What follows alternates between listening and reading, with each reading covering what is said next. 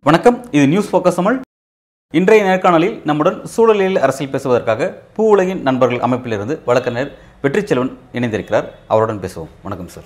வணக்கம். மிக்ஜாம் புயலை தொடர்ந்து பெய்த அந்த கனமழையினால் சென்னை செங்கல்பட்டு உள்ளிட்ட நான்கு மாவட்டங்கள் கடுமையான பாதிப்பை எதிர்கொண்டது.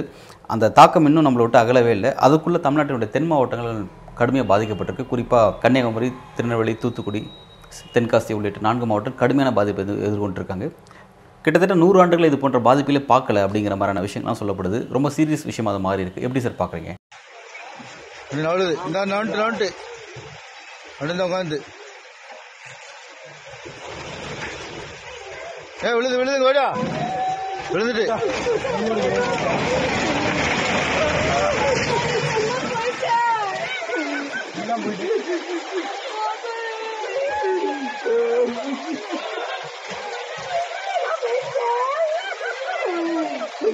அதாவது இது வந்து மழைக்காலம் தான் பருவமழை தான். நமக்கு வந்து மான்சூன் தான். இப்போ இந்த மான்சூன் வந்து எக்ஸசிவ் ரெயின்ஃபாலை வந்து கொண்டு வந்திருக்கு. இது நம்பர் ஒன் இது வந்து இருக்கக்கூடிய ஒரு மாற்றம். இரண்டாவது ஷார்ட் டேர்மில் ரொம்ப அதிகப்படியான மழைப்பொழிவை உண்டாகிருக்கு ஸோ அது வந்து எக்ஸ்ட்ரீம் கிளைமேட்டிக் ஈவெண்ட் அப்படின்னு வந்து சொல்லுவாங்க. அதாவதுன்னா அதிதீவிர காலநிலை மாற்றத்தின் காரணமாக நிகழக்கூடிய பேரிடர்கள் அப்படின்னு நம்ம வந்து புரிஞ்சுடலாம் ஸோ அப்போ இந்த மான்சூன் அப்படிங்கிறது நமக்கு இப்படி பெருமழை உண்டாக்குவதற்கு காலநிலை மாற்றம் அதுக்கு ஒரு முக்கியமான காரணியாக இருக்குது அப்படிங்கிறத நம்ம பேசிக்காக புரிஞ்சுக்கணும். இரண்டாவது இந்த நிலைமை அப்படிங்கிறது நமக்கு இன்னும் எதிர்காலத்தில் இன்னும் அதிகரிக்கக்கூடும் அப்படிங்கிறது தான் இருக்குது ஸோ அப்போ இந்த மழை அப்படிங்கிறது என்ன அப்படின்னா இப்போ ரொம்ப சிம்பிளாக வந்து நம்ம வந்து புரிஞ்சுங்கன்னா ரெண்டாயிரத்தி பதினஞ்சு மழை வெள்ளத்தையும் ரெண்டாயிரத்தி இருபத்தி மூணு மழை வெள்ளத்தையும் ஒப்பிட்டு பேசுகிறாங்க இல்லைங்களா? ஏன் ஒப்பிட்டு பேசுகிறாங்க அப்படின்னு யோசிச்சிங்கன்னா ரெண்டுமே அவங்க ஆயுள் காலத்தில் பார்க்குறாங்க. இல்லைங்களா? இப்போ. முன்னாடி இருந்ததுக்கும் இப்போல்லாம் என்ன மாறுதல் நடந்திருக்கு அப்படின்னா இப்போ நம்மளுடைய பெற்றோர்கள் இல்லை அவங்க மூதாதையர்கள் அவங்க எல்லாம் பார்த்தீங்கன்னா முப்பது வருஷத்துக்கு ஒரு வாட்டி ஏதாச்சும் ஒரு பேரிடர் பார்த்துருப்பாங்க. இல்லைன்னா அவங்க லைஃப் டைம்ல ஏதாச்சும் ஒரு பேரிடர் தான் பார்த்துருப்பாங்க. ராமேஸ்வரத்தில் தனுஷ்கோடியில் மிகப்பெரிய ஒரு இது வந்து சூறாவளி கொண்டு வந்துச்சு என்டையர் இதே போயிருச்சு அப்படிங்கிறது கேள்விப்பட்டிருப்பாங்க. அதை தாண்டி பெரிய நினைவுகள் அவங்களுக்கு வந்து கிடையாது. ஆனால் நம்மளோட லைஃப் டைமில் வந்து பாருங்கள் ரெண்டாயிரத்தி பதினேழில் தானே புயல் பார்த்தோம். அதுக்கப்புறம் வருதா அதுக்கப்புறம் ஒக்கி அதுக்கப்புறம் கச்சா இப்போ மிக்ஜாம் புயல் மட்டும் பார்த்துருக்கோம். இல்லையா? அதே நேரம் ரெண்டு மலை பெருமலையை வந்து பார்த்துருக்கோம். அப்போ என்னென்னா ஒரு பேரிடருக்கும் இன்னொரு பேரிடருக்கும் ஒரு நேச்சுரல் டிசாஸ்டர் கிளாமிட்டிக்கும் இன்னொரு டிசாஸ்டருக்கு இருக்க ஃப்ரீக்வன்சி அப்படிங்கிறது வந்து சுருங்கியிருக்கு. அதுக்கான டைம் பீரியட் இடையில வந்து சுருங்கியிருக்கு. அப்போ என்னென்னா இது எப்படி நான் புரிந்து கொள்ள வேண்டியது என்றால் முன்பு இருந்த மாதிரி இப்போது நிலைமை இல்லை. காலநிலை மாற்றத்தின் காரணமாக நாம் ஒரு புதிய ஒரு நார்மல்ஸிக்கு வந்து போய்கிட்டு இருக்கோம் இந்த டிசாஸ்டருக்கு மத்தியில் இருக்கக்கூடிய ஒரு நியூ நார்மல்சி அப்படிங்கிறத நம்மளோட இயல்பான வாழ்க்கையாக மாறப்போகிறது. ஸோ இதற்கு நாம் தயாராக வேண்டும் அப்படின்னு தான் நான் எதிர்பார்க்குறேன். இனி வரக்கூடிய காலகட்டத்தில் இது போன்ற பிரச்சனைகள் இயல்பாக நமக்கு ஏற்படும். அதோடு சேர்ந்து வாழ பழக வைக்கணும் அப்படிங்கிற அந்த விஷயத்தை நீங்கள் குறிப்பிடுறீங்க. கரெக்டாக ஆமாம் ஆமாம் அதான். இப்போ சென்னை போன்ற நகரங்கள் அப்படிங்கிறது வந்து இந்த காலநிலை மாற்றம் அந்த விஷயத்தை தாக்கத்தை ஏற்படுத்துறதுங்கிறது இது போன்ற சிட்டிஸ் வந்து பெரிய பங்காற்றுறது குறிப்பாக பல்வேறு தொழிற்சாலைகள் இருக்குது பல்வேறு வாகனங்கள் இருக்குது இதன் காரணமாக அந்த பிரச்சனைகள்லாம் உருவாகுங்கிறத நம்மளால் புரிஞ்சுக்க முடியுது. பட் இப்போ கொஞ்சம் புதுசாக என்ன விஷயத்தை பார்க்க வேண்டியது இருக்குன்னா திருநெல்வேலி தூத்துக்குடி தென்காசி அது போன்ற மாவட்டம்லாம் விவசாயத்தை சார்ந்த தொழில் அது அங்கே பெரும் தொழிலில் தான் இருக்குது பெரிய இண்டஸ்ட்ரீஸ்லாம் கிடையாது. சென்னை போன்ற அளவில் பெரிய அளவில் கிடையாது. பட் அப்படி இருக்கும்போது அந்த பகுதிகளில் இந்த இது போன்ற தாக்கங்கள் ஏற்படுது அப்படிங்கிறது கொஞ்சம் புதுசாக இருக்குது இது எப்படி புரிஞ்சுக்கிறது? அதாவது குளோபல் வார்மிங் அப்படிங்கிறது வந்து அது வந்து ஒரு லோக்கல் ஃபினாமினம் கிடையாது. குளோபல் வார்மிங் அப்படிங்கிறது உலகங்களும் இருக்க நிகழ்ந்து இருக்கக்கூடிய ஒரு நிகழ்வு. அதற்கு காரணம் அப்படிங்கிறது என்னென்னா ஒட்டுமொத்த மனித சமூகம் கா வெளியேற்றக்கூடிய கார்பன் எமிஷன் காரணமாக வெளியேறது தான் ஸோ வந்து அப்போ இந்த ரீஜன்லேருந்து வரக்கூடிய கார்பன் டை ஆக்சைடு தான் இது காரணம். இந்த ரீஜனில் இருக்கக்கூடிய கார்பன் டை ஆக்சைடு. காரணம்னா கிடையாது. ஏன்னா கார்பன் டை ஆக்சைடுக்கு அது வந்து காற்றுக்கு வந்து தெரியாதுங்களா? இது வந்து பாகிஸ்தான்லேருந்து வருது இந்த இந்தியாவிலேருந்து வருது பங்களாதேஷ்லேருந்து வருது சென்னையிலேருந்து வருது அப்படிங்கிறதால. நீங்கள் எந்த பொருளை எரித்து அதுலேருந்து கார்பன் வெளியேறினாலும் அது வளிமண்டலத்தில் தான் போய் சேரப்போகுது. அப்போ பூமியை சுற்றி அது ஒரு படலமாக சேருது. அப்படி பூமியை சுற்றி அதிகமாக இந்த கார்பன் அடர்த்தி அதிகமாகிறதுனால அதிகப்படியான ஹீட் ட்ராப் ஆகுது. அதுதான் நம்ம குளோபல் வார்மிங் சொல்கிறோம் புவி வெப்பமயமாதல் இந்த பூமி சூடாகுன்ற ஒரு காரணத்தின் காரணமாக என்ன ஆகுதுன்னா இதனுடைய பக்க விளைவு என்னன்னா அதனால வரைக்கும் ஒரு ஸ்டெபிள் கண்டிஷனில் இருந்து நம்மளுடைய வெதர் பேட்டர்ன் அப்படிங்கிறது கண்ணாமலன்னு மாறுது. அது உடையுது. அதனுடைய தன்மை மாறுது. இது வந்து டோமினோ எஃபெக்ட் அப்படின்னு சொல்லுவாங்க. அப்போ இந்த குளோபல் வார்மிங் என்ன பண்ணுதுன்னா கிளைமேட் சேஞ்சை இன்டியூஸ் பண்ணுது. Okay. அப்போ அதன் காரணமாக தான் இங்கே மழை பொழிவு. இப்போ திருநெல்வேலிக்காரங்க இந்த பிரச்சனை காரணமாக கிடையாது. அவங்க அதிகமாக ஃபாஸ்ட் ஃபுயலை எரிச்சு அதனால இவ்வளோ மழை பெஞ்சிருக்கான்னு கிடையாது கிடையாது. ஏன்னா ரெண்டு தலைமுறைக்கு முன்னாடி அங்கே அந்த ஊரில் திருநெல்வேலியில தான் எங்கள் ஊர் பக்கம் தான் எல்லாம் வண்டி எல்லாம் என்ன மாட்டு வண்டியில் போயிட்டு வந்தவங்க தான். இல்லைங்களா? ஒரு குறைஞ்சபட்சம் இந்த ரெண்டு மூணு தலைமுறையாக தான் நம்ம வந்து ஃபாசில் fuel-ஐ பயன்படுத்துகிறோம் அதுக்கு முன்னாடி அதுதான் கிடையாது. நடந்து போயிருப்பாங்க இல்லை மாட்டு வண்டியில் போயிருப்பாங்க அவ்வளோதான் ஃபாசில் fuel வெளியேற்றமே கிடையாது. ஆனால் அவங்களுக்கு வந்து கிட்டத்தட்ட நூறு சென்டிமீட்டருக்கு மழை பெய்யுது அப்படின்னு காரணம்னா அதுக்கு அவங்க காரணம் கிடையாது. ஆனால் மேற்கத்திய நாடுகள் செய்து அதனுடைய விளைவை நாம் அனுபவிக்கிறோம். ஸோ அதை நம்ம அப்படி தான் புரிஞ்சுக்கணும். அதனால இதுக்கு வந்து அடிப்படையான காரணம் மேற்கத்திய வளர்ந்த நாடுகள் தான். அவங்க தான் டெவலப் கண்ட்ரிஸ் தான் வந்து காரணம். சென்னை போன்ற நகரங்கள் வந்து தற்போது இருக்கக்கூடிய இந்த நிலைமைக்கு அதிகமாக அதை இன்டியூஸ் பண்ணக்கூடிய வேலைகள் என்ன செய்யுது? அதிகப்படியான கார்பன் எமிஷனாக இருக்குது நம்ம அதை அப்படி வந்து புரிந்து கொள்ளலாம். ஆனால் இந்த ரீஜன்னா நீங்கள் ஸ்பெசிஃபிக்காக சொல்லணும் அப்படின்னா ஐக்கிய நாடுகள் சபை சொல்லியிருக்காங்க. ஒரு முப்பத்தி ரெண்டு நாடுகளை பட்டியலிட்டு இருக்காங்க இவங்க தான் வரலாற்று ரீதியாக குளோபல் வார்மிங் காரணம். காரணமா இருக்கு அவங்கள தான் நம்ம வந்து குற்றம் சொல்லணும். செய்திகள் அண்மையில் வெளிவந்தது. அதில் வந்து அந்த நீங்கள் பட்டியலிட்ட அந்த முப்பத்தி ரெண்டு நாடுகளில் வந்து முதன்மையான ரெண்டு நாடுகள் அப்படிங்கிறது சீனாவும் அமெரிக்காவும் அப்படின்ற விஷயத்தை பட்டியலிடுறாங்க. அந்த ரெண்டு நாடுகள் பண்ணக்கூடிய அந்த பிரச்சனை தான் இவ்வளோ பெரிய முக்கிய காரணமாக இருக்குது அப்படிங்கிறத குறிப்பிடுறாங்க. அப்படின்ற பட்சத்தில் அது சார்ந்த அதாவது குளோபல் வார்மினேஷன் தடுக்கிறது அது சார்ந்த ஒரு கூட்டம் வந்து அனைத்து நாடுகள் பங்கெடுத்து கூட்டம் நடந்துச்சு. அதில் பல்வேறு ரெசல்யூஷன்ஸும் உருவாக்குனாங்க பேசுனாங்க. பட் அதன் பிறகு எதுவுமே செயல்பாட்டுக்கு வரலன்ற ஒரு விமர்சனம் அது மீது வைக்கப்படுது அதோட ரியாலிட்டி இன்னைக்கு எப்படி இருக்குது அது உண்மைதான். அதாவது என்னன்னா இந்த கிளைமேட் சேஞ்ச் அப்படிங்கிறது it's more of politics than science அப்படிங்கிறது தான் கிளைமேட் சயின்ஸை வந்து எல்லாருமே ஏற்றுக்கிட்டாங்க குளோபல் வார்மிங் நடந்துட்டு இருக்கா? ஆமாப்பா நடந்துட்டு இருக்கு. அதனால் கிளைமேட் சேஞ்ச் நடக்குதா? ஆமாப்பா நடக்குது. அதனால் எக்ஸ்ட்ரீம் கிளைமேட் ஈவன் நடக்குதா? ஆமாப்பா நடக்குது. அதனால் மக்கள் செத்து போகிறாங்களா ஆமாப்பா செத்து போகிறாங்க என்ன செய்வோம்? உட்காந்து பேசுவோம். நைன்டீன் நைன்டி டூவிலேருந்து பேச்சுவார்த்தை நடந்துட்டு இருக்காங்க. நைன்டீன் நைன்டி டூவில் ஃபஸ்ட்டு நமக்கு வந்து United Nation framework convention on climate change அப்படின்னு நடந்துச்சு. ஐக்கிய நாடுகள் சபையின் கீழே. எதன் அடிப்படையில் வந்துச்சு அப்படின்னு பார்த்தீங்கன்னா நைன்டீன் நைன்ட்டியில் நமக்கு ஐபிசிசிங்கிற அமைப்பு உருவாக்குறாங்க. Inter government panel on climate change அந்த அமைப்பு முதல் ஆய்வறிக்கை தர்றாங்க. அதன்படி ஆமாம் குளோபல் வார்மிங் நிகழ்ந்து கொண்டிருக்கிறது. அதன் காரணமாக climate சேஞ்ச் நிகழ்ந்து கொண்டிருக்கு. இது தடுப்பதற்கான வேலை செய்யணும்னு ஆய்வறிக்கை கொடுக்குறாங்க. அதே டைம் தான் உங்களுக்கு வந்து பார்த்தீங்கன்னா ஓசோன் படத்தில் ஓட்ட விழுந்துருச்சுங்கிற அதெல்லாம் கேள்விப்பட்டிருக்கேன். நைன்டிஸில் தான் முக்கியம். அப்போ வந்து மான்ட்ரியல் புரோட்டோகால் அப்படின்னு ஒன்று கொண்டு வந்தாங்க. அப்போ அதன் அடிப்படையில் தான் சிஎஃப்சி வந்து ஒவ்வொரு நாடுகளும் குறைக்கணும் அப்படின்னு ஒரு பேச்சுவார்த்தை நடத்தினாங்க. இன்னைக்கு ஓரளவுக்கு அது குறைஞ்சிருக்கு பாதுகாக்கிறாங்க அதே மாதிரி இது இந்த ஒரு ஒப்பந்தம் உருவாக்கப்படுது. இதுவும் ஆயிரத்தி தொள்ளாயிரத்தி தொண்ணூற்றி ரெண்டில். இதுக்கு என்ன காரணம் சொல்கிறாங்க ஃபாசில் ஃபியூயல்ஸ் எண்ணெய் எண்ணெய் நாம் அதிகமாக எரிக்கிறது பெட்ரோலியத்தை அதிகமாக எரிப்பது நிலக்கரியை எரிப்பது. அப்போ இந்த பொருளுடைய பயன்பாட்டை குறைப்பதன் மூலமாக இந்த குளோ குளோபல் வார்மிங் குறைக்கலாம் அப்படின்னு அப்போ சொன்னாங்க. நைன்டி டூவில் சொன்னாங்க. நைன்டி செவனில் கொயட்டோ புரோட்டோகால் வந்துச்சு. அதுக்கு பின்னாடி வருஷந்தோறும் வந்து பார்த்தீங்கன்னா கான்ஃபரன்ஸ் ஆஃப் பார்ட்டிஸ் நடப்பாங்க. சிஓபி காப் அதான் இப்போ நடந்தது. உட்காந்து அதுலேயும் மினிஸ்ட்ரல் கான்ஃபரன்ஸ் பேசுவாது நடத்திட்டு இருந்தாங்க. அது எதுவுமே நடக்கல. ஒன்றுமே நடக்கலங்கிறனால ரெண்டாயிரத்தி பதினஞ்சில் பாரிஸ் அக்ரிமெண்ட் ஒன்று கொண்டு வந்தாங்க. பாரிஸ் அக்ரிமெண்ட் வரும்போது தீவிரத்தன்மை இன்னும் அதிகமாயிருச்சு. ஐபிசிசி நூறு ஐவேரிக்கு தந்தாங்க. என்ன சொன்னாங்க? இந்த பூமியை நீங்கள் காப்பாற்றணும் அதாவது பூமியில் உயிர் வாழக்கூடிய சூழல் இருக்கணும் அப்படின்னா இந்த டெம்பரேச்சர் இன்க்ரீஸ் ஆகிறது தடுத்து நிறுத்தணும். குறைஞ்சபட்சம் எந்த அளவுக்கு எப்படியா இருந்தாலும் உயரத்தான் போகுது. அது வந்து ஒன் பாயிண்ட் ஃபைவ் டிகிரி செல்சியஸ்க்கு மேலே உயராமல் இருக்கிறதுக்கான வேலையாச்சும் குறைஞ்சபட்சம் செய்யப்பான்னு சொன்னாங்க. சயின்டிஸ்ட் சொன்னது என்னதுன்னா எப்படி நீங்கள் இருந்து உரைக்க தான் போகிறீங்க நிறுத்த போகிறது கிடையாதுப்பா. எப்போ பண்ணுறதான் பண்ணுறீங்க அதிகமாக பண்ணிடாதீங்க. ஒன் பாயிண்ட் ஃபைவ் டிகிரி செல்சியஸ்க்குள்ள குறைக்க கலக்காட வேலை பண்ணுங்க. அப்போ அந்த அளவுக்கு தான் நீங்கள் எமிஷன் இருக்கணும். அந்த அளவுக்கு ப்ரொடக்ஷன் பண்ணுங்கள் ஃபாசில் ஃபியூல் அந்த அளவுக்கு மட்டும் எரிங்க அப்படின்னு அவங்க ஒரு வேண்டுகோள் வச்சாங்க. அதன் அடிப்படையில் தான் பாரிஸ் அக்ரிமெண்ட் வந்துச்சு. அதில் நூற்றி தொண்ணூற்றேழு நாடுகள் கையெழுத்து போட்டாங்க. இந்தியா உட்பட இந்தியா அமெரிக்கா சைனா உட்பட எல்லா நாடுகளும் கையெழுத்து போட்டாங்க. ஆனால் அதன்படி என்ன பண்ணணும்னு பார்த்தா ஒவ்வொரு நாடுகளும் தாமாக முன் வந்து இந்த நிலக்கரியினுடைய பயன்பாட்டை எப்படி குறைப்பது என்று அவர்களாக ஒரு கொள்கை முடிவெடுத்து அமல்படுத்த வேண்டும் சொன்னாங்க. இன்னைக்கு வரைக்கும் ஒரு நாடும் அவங்க சொல்லியிருக்கக்கூடிய அந்த கொள்கை முடிவு வந்து பார்த்தீங்கன்னா என்டிசின்னு சொல்லுவாங்க நேஷனலி டிட்டர்மின் கான்ட்ரிபியூஷன் அதன் அடிப்படையில் செயல்படுறாங்கன்னு பார்த்தீங்கன்னா இந்த காப் மாநாடில் அந்த எமிஷன் கேப்னு ஒரு ரிப்போர்ட் சொன்னாங்க. ஒரு நாடும் அதுக்கேற்ற மாதிரி ஒன்றும் செய்யலை. எல்லாம் வெற்றறிக்கையாக இருக்கின்றது. அப்போ என்னன்னா கார்பன் எமிஷன் இன்னும் அதிகமாகி கொண்டிருக்கிறது. குளோபல் வார்மிங் ரெட்டிப்பாகி கொண்டிருக்கிறது. ரெண்டாயிரத்தி ஐம்பதாம் ஆண்டில் தான் one point five degree Celsius increase ஆகும் ரெண்டாயிரத்தி பதினெட்டில் சொன்னாங்க. ஆனால் இப்போ வந்திருக்க ரிப்போர்ட் என்ன சொல்கிறாங்கன்னா ரெண்டாயிரத்தி முப்பதாம் ஆண்டுக்குள்ளே அந்த one point five degree Celsius நாம் அட்டைன் பண்ணிடுவோங்கிறாங்க. இப்போ இந்த இந்த ஜூன் மாதமே பூமியோட சராசரி வெப்பநிலை one point five degree Celsius அதிகமாக போயிடுச்சு. இந்த வருஷமே நம்ம அதை வந்து பார்த்துட்டோம். ஆனால் கொஞ்சம் இறங்கிடுச்சு. அது ஸ்டேபிளாக இருக்க மாட்டதில்ல ஏழு ஆண்டுகளே அந்த பிரச்சனையை சந்திச்சிரும் அப்படிங்கிறாங்க. செவன் இயர்ஸ்க்குள்ள வந்து பூமியோட ஆவரேஜ் டெம்பரேச்சர் வந்து one point five degree Celsius increase ஆகிடும் அதாவது என்னன்னா அதை எப்படி புரிஞ்சுக்கலாம்னா லாஸ்ட் டென் தௌசண்ட் இயர்ஸாக பூமியோட பூமியோட ஆவரேஜ் டெம்பரேச்சர் வந்து தேர்ட்டீன் டிகிரி செல்சியஸ் ஓகே அது வந்து தேர்ட்டின் டிகிரி செல்சியஸ்னா நார்த் போலில் வந்து மைனஸ் ஃபார்ட்டி இருக்கும். மைனஸ் ஃபார்ட்டி சிக்ஸ்டி இருக்கும். தார் டெசர்ட்டு இந்த மாதிரி ஷகாரா பாலைவனங்கள்லாம் பார்த்தீங்கன்னா அது வந்து ஃபிஃப்டி சிக்ஸ்டி இருக்கும். இது ரெண்டுத்தினுடைய ஆவரேஜ் அப்படின்னு பார்த்தீங்கன்னா குளோபல் ஆவரேஜ் வந்து பார்த்தீங்கன்னா தேர்ட்டின் டிகிரி செல்சியஸ் இந்த தேர்ட்டின் டிகிரி செல்சியஸ் இருக்கிறதுனால தான் விவசாயம் நம்மளால பண்ண முடியுது. இல்லைன்னா பனிப்பாறையாக உலகம் உறைஞ்சி போயிருக்கும். ஹீட் அப்படிங்கிறது தேவை. அது பேலன்ஸாக இருக்கிறனால விவசாயம் பண்ண முடியுது. இங்கே இருக்கக்கூடிய இந்த பயோடைவர்சிட்டி இருக்குது. அதனால தான் சிவிலைசேஷன் இருக்குது. இதெல்லாம் பேலன்ஸாக இருக்குது. இப்போ கடந்த நூற்றி ஐம்பது ஆண்டுகளில் அந்த தேர்ட்டின் பாயிண்ட் டிகிரி செல்சியஸ்ங்கிறது இப்போ என்ன ஆயிருக்குன்னா fourteen point two degree Celsius ஆயிடுச்சு கடந்த நூற்றி ஐம்பது வருடங்களில் one point two degree Celsius increase ஆயிடுச்சு. அடுத்து இன்னும் வரக்கூட ரெண்டாயிரத்தி முப்பதில் அது வந்து fourteen point five degree Celsius ஆகிடுங்கிறாங்க ரெண்டாயிரத்தி ஐம்பதில் வந்து அது வந்து ஃபிஃப்டீன் டிகிரி செல்சியஸ் ஆகிடுங்கிறாங்க அப்படி ஆயிடுச்சுன்னா one point five degree Celsius ஆயிடுச்சுன்னா இந்த பூமியில் இருக்கக்கூடிய அறுபது சதவீதமான உயிரினங்கள் உயிர் வாழ முடியாது. ஏன்னா அதோட எக்கோசிஸ்டம் கம்ப்ளீட்டாக மாறிடும் உடஞ்சிடும். இப்போ பனிப்பாறைகள் இருந்தால் தானே ஆர்டிக் பகுதியில் வந்துட்டு பெண் கோயின் இருக்கும். அங்கே அங்கே ஆர்டிக் பகுதியில் பனிப்பாறைகள் இல்லைன்னா அது எப்படி வாழும்? இது அந்த பகுதியில் மட்டும் இல்லை நம்ம ஊரில் இருக்கக்கூடிய சிங்கம் புலி கரடியெல்லாம் இருக்குல்ல அதுக்கான ஒரு எக்கோசிஸ்டம் இருக்குங்களா? அது இல்லைன்னா அது வாழுமா?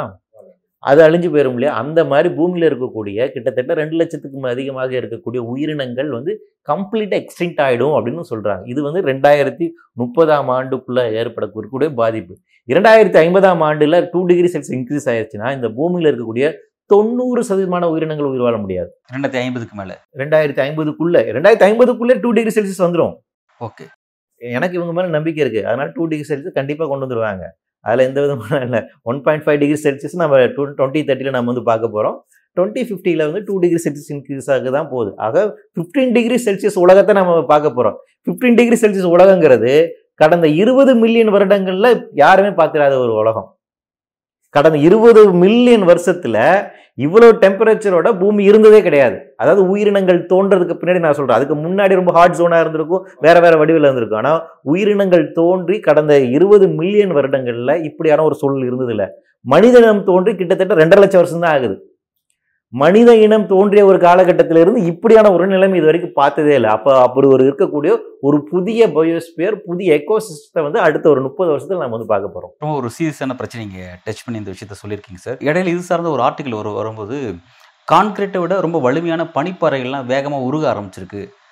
இது இப்படியே போச்சு அப்படின்னா உலகம் முழுவதும் பல்வேறு அழிவுகள் அதை நோக்கி போகும். குறிப்பாக அதில் வந்து இந்தியாவில் என்ன பாதிப்பு இருக்கும் தமிழ்நாட்டில் என்ன பாதிப்பு இருக்கும்னு சொல்லி சொல்லும்போது கடல் நீர் மட்டம் வந்து வெகு அளவில் உயர வாய்ப்பு இருக்குது அதன் காரணமாக வந்து சென்னை தூத்துக்குடி இந்த ரெண்டு மாவட்டங்கள் அழிகிறதுக்கான வாய்ப்புகள் இருக்குது அப்படிங்கிற ஒரு செய்தியை படித்தோம் இப்போ அதை இதோட பொருத்தி பார்க்க வேண்டிய சொல்லி இப்போ நடக்கூடிய இன்சிடென்ட்டோட பொருத்தி பார்க்க வேண்டிய இதை உருவாயிருக்கு அப்படிங்கிற ஒரு யோசனை வருது. இது எப்படி பார்க்குறீங்க? இல்லை உண்மைதான். அதாவது என்னென்னா இந்த நம்ம பூமியோடைய ஒரு வெதர் பேட்டர்ன் இருக்கு இல்லைங்களா? அதை வந்து பேலன்ஸ் பண்ணுறதுக்கு நிறைய மெக்கானிசம் வேலை செய்யுது.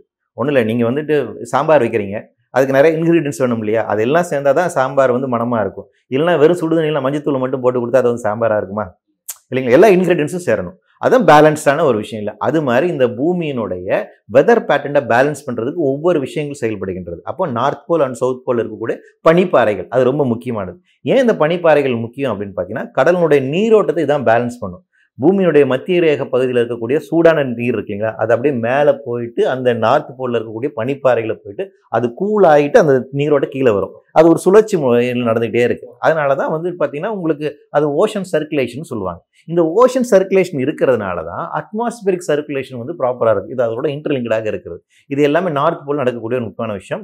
அட்லாண்டிக் மெடிட்டோரியன் ஓஷன் கரண்ட்னு அதுவும் சொல்லுவாங்க. அது ரொம்ப முக்கியமானது. இந்த ஓஷன் கரண்ட்டில் வந்து என்னென்னா இப்போ சேஞ்சஸ் இருக்குது. ஏன்? பனிப்பாறைகள் வேகமாக உருகுது. பனிப்பாறைகள் ஏன் வேகமாக உருகுது? குளோபல் வார்மிங் காரணமாக. டெம்பரேச்சர் இன்க்ரீஸ் ஆகுது அது உருகுது. அது உருகிறதுனால கடல் நீரோட்டம் மாறுது. கடல் நீரோட்டம் மாறுறதுனால என்ன ஆகுது அட்மாஸ்பியரிக் சர்க்குலேஷனில் மாற்றுறது அதனால என்ன ஆகுது ட்ரேட் வின் விண்ட்ஸ் மாறுது. அது மாறுறதுனால என்ன ஆகுது மான்சூன் நமக்கு வந்து அதிகப்படியாக பெய்யுது. அப்போ இது எல்லாமே இன்டர்லிங்கடாக இருக்குது. அப்போ இதெல்லாம் என்னென்ன சொல்கிறாங்கன்னு பார்த்தீங்கன்னா டிப்பிங் பாயிண்ட்ஸ் சொல்கிறாங்க ஒரு ஒரு இதுவுமே இந்த பூமியில் இருக்கக்கூடிய அந்த டிப்பிங் பாயிண்ட்ஸ் அளவுக்கு நம்ம போயிட்டோம். அது உடஞ்சி போச்சுன்னா அது வேற மாதிரி இருக்கும். பழைய நிலைமைக்கு வராது. அது வேற மாதிரி மாறும் போது அது எப்படி ரியாக்ட் பண்ணணும்னு தெரியாது. அப்போ அதிகப்படியான மழை வரலாம் அதிகப்படியான வெள்ளம் வரலாம் அதிகப்படியான புயல் வரலாம் அதிகப்படியான வெப்பம் வரலாம். காட்டுத்தீ ஆஸ்திரேலியாவில் வந்து நம்ம வந்து பார்த்தோம். இல்லைங்களா? யூரோப்பில் வந்து ஹியூட் ஹீட் டூம் கிட்டத்தட்ட ஸ்பெயினில் வந்துட்டு ரெண்டாயிரம் பேர் இறந்து போனாங்க. ஹீட் டூம்ல அதோட காட்டு வந்து அமெரிக்காவில் வந்து காட்டுத்தீ போதும் வெப்பம் தாங்க முடியாமல் அந்த தீவில் இருக்கக்கூடிய மக்கள் கடலில் போய் குதிக்கிறாங்க. காட்டுத்தீ உருவாகிறதுக்கான காரணமும் இந்த குளோபல் வார்மினேஷன் தான். குளோபல். வார்மிங் இதுதான் காட்டுத்தீ தான். காட்டுத்திக்கு உண்மையாக இருக்க அந்த ஹீட் வேவ்ஸ் வந்துட்டு உருவாக்குது. ஹீட் டூம்னே உருவாகுது. ஏன்னா நார்த் போலில் வந்துட்டு அதிகமான ஹீட் உருவாகி கொண்டு இருக்கிறது ஸோ அது எல்லாமே அது மற்ற இடத்துல இன்டியூஸ் பண்ணுது. அந்த காட்டுத்தீ வந்து ரொம்ப ஈரமா இருக்கிற மரங்களை எரிச்சிருமா சார்? ஈர செடிகளை எரிச்சிருமா? அது என்ன விதமான ஃபாரஸ்ட் இருக்கு? இப்போ ஈக்குடரியல் பீரியட்ல இருக்கக்கூடிய ஃபாரஸ்ட் அப்படிங்கிறது நம்மளுடைய ஃபாரஸ்ட்டுங்கிறது வேற. எவர் கிரீன் ஃபாரஸ்ட் அப்படிங்கிறது மாதிரி ரெடியூஸ் ஃபாரஸ்ட் அந்த ஃபாரஸ்ட் பொறுத்த வரைக்கும் எளிதில் தீப்பற்றி இருக்குது இப்போ காட்டுத்தீ அப்படிங்கிறது நமக்கு வந்து கிடையாது. ஏன்னா நமக்கு வந்து ஆனா இங்கே இப்போ தமிழ்நாட்டில் காட்டுத்தீ அதிகமாக. மாவட்டத்தில் காட்டுத்தீ வந்து பார்க்குறோம். ஆனால் நமக்கு இயல்பா காட்டுத்தீ எப்பமாச்சும் தான் வரணும். வருவதற்கான வாய்ப்பே இல்லை. ஏன்னா நம்மளுடைய அமைப்பு அப்படிங்கிறது. ஓகே. இந்த இடக்கூடிய இந்த ஃபாரஸ்ட் அமைப்பில் ட்ராபிக்கல் ஃபாரஸ்ட்டில் வந்துட்டு உங்களுக்கு காட்டுத்தீ வருவதற்கான வாய்ப்பே இல்லை. அமேசான் காட்டில் இந்த மாதிரி வரக்கான வா- வாய்ப்பே இல்லை. ஆனால் நார்த் அமெரிக்காவில் அங்கெல்லாம் காட்டுத்தீ வருவதற்கு ஏன்னா அதனுடைய அந்த காடுகளுடைய அமைப்பு அப்படி. அது உரசுகின்ற போது இயற்கையாக வரும். இப்போ இந்த கிளைமேட் மாறுகிற போது இது அதிகமாக இன்டியூஸ் பண்ணுது. அப்போ தூத்துக்குடியில் இந்த அளவுக்கு அதிகமாக மழை பொழிவுக்கு வந்து கடலினுடைய தட்பவெப்பநிலை இன்க்ரீஸ் ஆனது ஒரு காரணம். மெரின் ஹீட் டெம்பரேச்சர் இன்க்ரீஸ் ஆகிட்டு இருக்கு அப்போ இந்த பூமியில் இருக்கக்கூடிய ஒவ்வொரு அமைப்பு முறைகள் இருக்கலாம். இது மாறிக்கொண்டு இருக்குது இது உடஞ்சிட்டு இருக்குது இது டோமினோ எஃபெக்ட்னு சொல்லுவாங்க. அப்ரு சகோதர படத்தில் இந்த அஹ், கு- அஹ், பூக்கம்பல் வந்து பண்ணுவார்ல. ஒரு கோலி குண்டை போட்டோன்னே அதை அப்படி சுற்றி போயிட்டு மாற்றி மாற்றி இடிச்சிட்டு உடையும் இல்லையா. அப்போ ஒரு சின்ன பொருள் மிகப்பெரிய ஒரு வேலையை செய்யுது. அதனோட செயின் ரியாக்ஷன் அது வந்து டோமினோ எஃபெக்ட்னு சொல்லுவாங்க. அப்போ வெதர்ல ஏற்படக்கூடிய ஒரு சின்ன மாற்றம் என்கிறது இந்த மாதிரி பெரிய பேரழிவுகளை உண்டாக்கும். அப்போ நீங்க சொல்ற மாதிரி என்னன்னா இந்த வெதர் பேட்டர்ன் இப்போ சேஞ்ச் ஆயிட்டு இருக்கீங்களா அது நிறைய இடத்துல பிரச்சனை. அப்போ இந்த தூத்துக்குடியில் இருக்கக்கூடியது கடல் மட்ட உயர்வு இப்போ ஆஹ், கிரீன்லாந்துல இருக்கக்கூடிய பனிப்பாறைகள் மட்டும் உருகிச்சுன்னா பதினாலு அடிக்கு வந்து கடல் மட்டம் உயரும். பதினாலு அடி. பதினாலு அடி ஃபோர்டீன் ஃபீட் ஓகே ஓகே. கிரீன்லாண்டில் இருக்கக்கூடிய ஐஸ் பாறைகள் மட்டும் உருகிச்சுன்னா ரெண்டாயிரத்தி ஐம்பதாம் ஆண்டுக்குள்ள பார்த்தீங்கன்னா தேர்ட் கிளாசியஸ் அப்படின்னு தேர்ட் போலார்னு சொல்லக்கூடிய நம்மளுடைய ஹிமாலயன்ஸ் அண்டு லாட்டின் அமெரிக்காவில் இருக்கக்கூடிய அந்த பெரு நாட்டு சேர்ந்து இருக்கக்கூடிய அந்த பனிப்பாறைகள்லாம் இருக்குங்களா அது வந்து ஐம்பது சதவீதம் உருடுங்கிறாங்க ஐம்பது சதவீதம் இமயமலையில் இன்னும் கிளாசியஸ் இருக்காது. இது வந்து ரெண்டாயிரத்தி ஐம்பதுக்குள்ள ரெண்டாயிரத்தி ஐம்பதுக்குள்ள ரெண்டாயிரத்தி ஐம்பதுல தான் மொத்தமாக உருகுங்கிற கணக்கு கிடையாது. இப்பவுமே உருகிட்டு இருக்கு. அது இன்னும் வேக வேக வேகமாக போய் ரெண்டாயிரத்தி ஐம்பதுல பார்த்தீங்கன்னா ஐம்பது சதவீதமான கிளாசியஸ் இருக்காது. ஐம்பது சதவீதமான கிளாசியர்ஸ் அங்கே இருக்காதுன்னா பிரம்மபுத்திரா கண்ணாமனன் ஓடும். இண்டஸ் இண்டஸ் ரிவர் கண்ணாமரன் ஓடும். கங்கை அப்படிங்கிறது பாதை மா- இதெல்லாம் பாதை மாறும். அதிகப்படியான வெள்ளம் வரும். சில இடங்களில் வறட்சி உண்டாக்கும். அப்போ மக்கள் மைக்ரேட் ஆகிட்டு இங்கே வருவாங்களா? வருஷந்தோறும் அ- அஸ்ஸாம்ல ஃப்ளட் வந்துட்டு இருக்கு ஹிமாச்சல்ல ஃப்ளட் வந்துட்டு இருக்கு உத்தரகாண்ட்ல உத்தரகாண்ட்ல வந்துட்டு இருக்கு அப்ப மேக வெடிப்பு ஜம்மு வரும்ல? அண்ட் காஷ்மீர்ல வந்துட்டு இருக்கு இது எல்லாமே ஆல்ரெடி நம்ம பார்த்துட்டு இருக்கோம் போன வருஷம் வந்துட்டு பாகிஸ்தான்ல வந்து பாத்தீங்கன்னா அந்த சிந்து ப்ராவின்சன்ஸ்ல கிளாசியர்ஸ் அதிகமா உருகி வருது. வெயில் காரணமா அஹ், உருகி வருது. அது ஒரு பெரிய பிரச்சனை. அதிக மழை பொழிவு. இது எல்லாம் சேர்ந்து என்னது அப்படியே அந்த கிளாசியர்ஸ் பர்ஸ்ட் ஆகி வருது. ஸோ அந்த மாதிரி நிகழ்வுகள் அப்போ நடக்குது. அப்போ இமயமலையை நம்பி வந்து பார்த்தீங்கன்னா நார்த் இந்தியாவில் இருக்கக்கூடிய அறுபது சதவீதமான மக்கள் இருக்காங்க. அப்போ அங்கே ஒரு மாற்றம் நிகழ்ச்சி எவ்வளோ மைக்ரேஷன் நடக்கும் திடுத்துப்படி தமிழ்நாட்டில் வந்துட்டு ஒரு பத்து லட்சம் பேர் வந்தாங்க ரெண்டாக நினைப்பாங்க ஸோ இது இது எல்லாமே என்னன்னா நம்ம சமீப காலத்தில் இப்போது நாம் பார்க்க போகிறோம் இதெல்லாம் இரண்டாயிரத்தி இது ஐக்கிய நாடுகள் சபையினுடைய செக்ரட்டரி ஜெனரல் ஆண்டனி குண்டஸ் இதை பற்றி பேசியிருக்காரு. இமயமலை வேகமாக உருகிட்டு இருக்குன்னு. இப்போ வந்திருக்க டபிள்யூஎம்ஓ ரிப்போர்ட் ஒன்று இருக்குது வேர்ல்டு மெட்ரோலஜிக்கல் ஆர்கனைசேஷனுடைய ரிப்போர்ட் டிகேட்டலுக்கான ஒரு ரிப்போர்ட் அதில் வந்து அவங்க மென்ஷன் பண்ணியிருக்காங்க. ஸ்டேட் ஆஃப் கிரையோஸ்பியர்னு ஒரு ரிப்போர்ட் வந்திருக்கு. அதில் எதாவது சொல்லியிருக்காங்க. அப்போ என்னன்னா நம்மளுடைய ஆபத்துகள் அப்படிங்கிறது நம்ம இது இப்போ வந்து ஒரு சயின்டிஃபிக்கில் ஒரு பிரின்சிபல் இருக்கு. ஹோமியோஸ்டேட்டிக் அப்படி. இப்போ நீங்களும் நானும் இப்போ அமைதியாக ஏன் உட்காந்து பேசிட்டு இருக்கோம்? இப்போ பேலன்ஸாக நம்ம பேசிட்டு இருக்கோம்ல. ஏன் அப்படின்னா இப்போ இந்த வீடு வந்து ஒரு பேலன்ஸ் கண்டிஷனில் இருக்கு. அதனால நம்ம பேசிட்டு இருக்கோம்.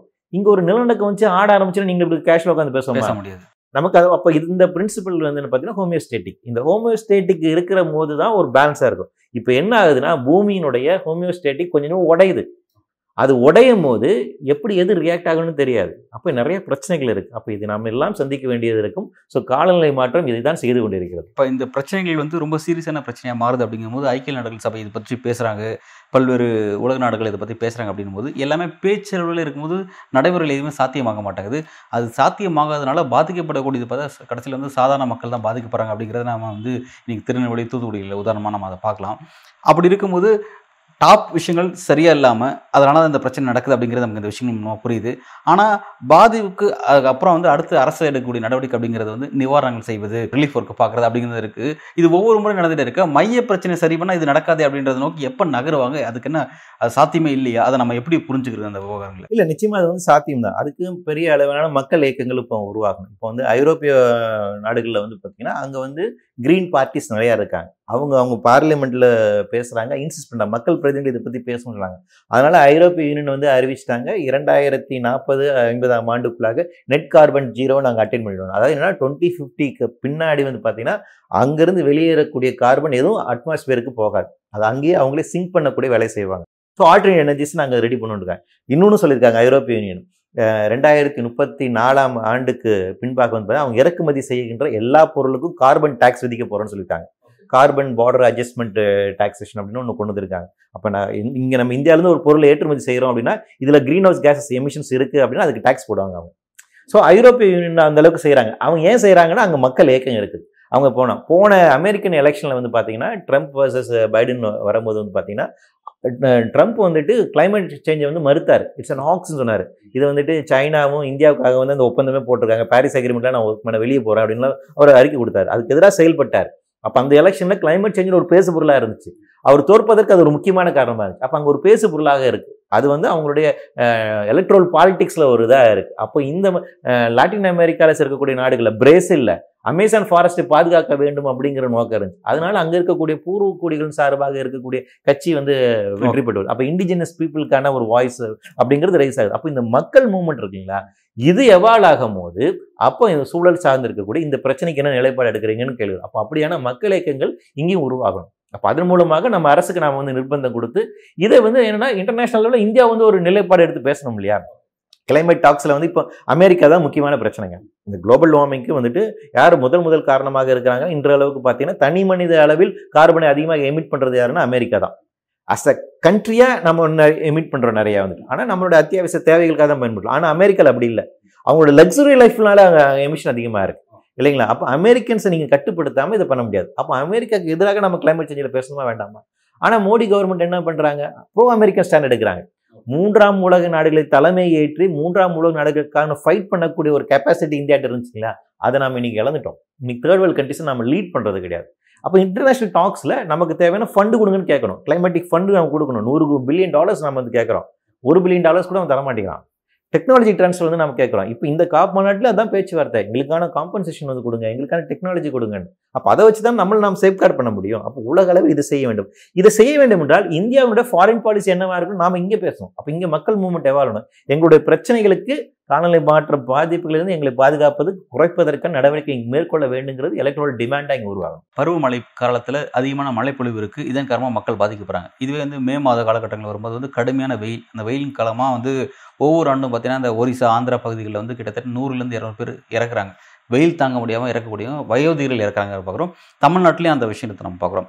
அப்போ ஒவ்வொரு காலகட்டத்திலையும் அதிகமான மழையினால் பாதிக்கப்படுறது மக்களாகவும் அதிகமான வெயிலால் பாதிக்கப்படுறது மக்களாகவும் இருக்காங்க. இந்த பாதிப்புகள்லாம் இந்த மக்கள் எதிர்கொள்கிறதுனால இந்த மக்களோட கோபம் அதெல்லாம் எதை நோக்கி திரும்புது அப்படிங்கிற ஒரு விஷயம் பேச வேண்டியதாக இருக்குது அது திரும்பினா மட்டும்தான் அதெல்லாம் ஒரு மூமெண்ட்டாக மாறும்.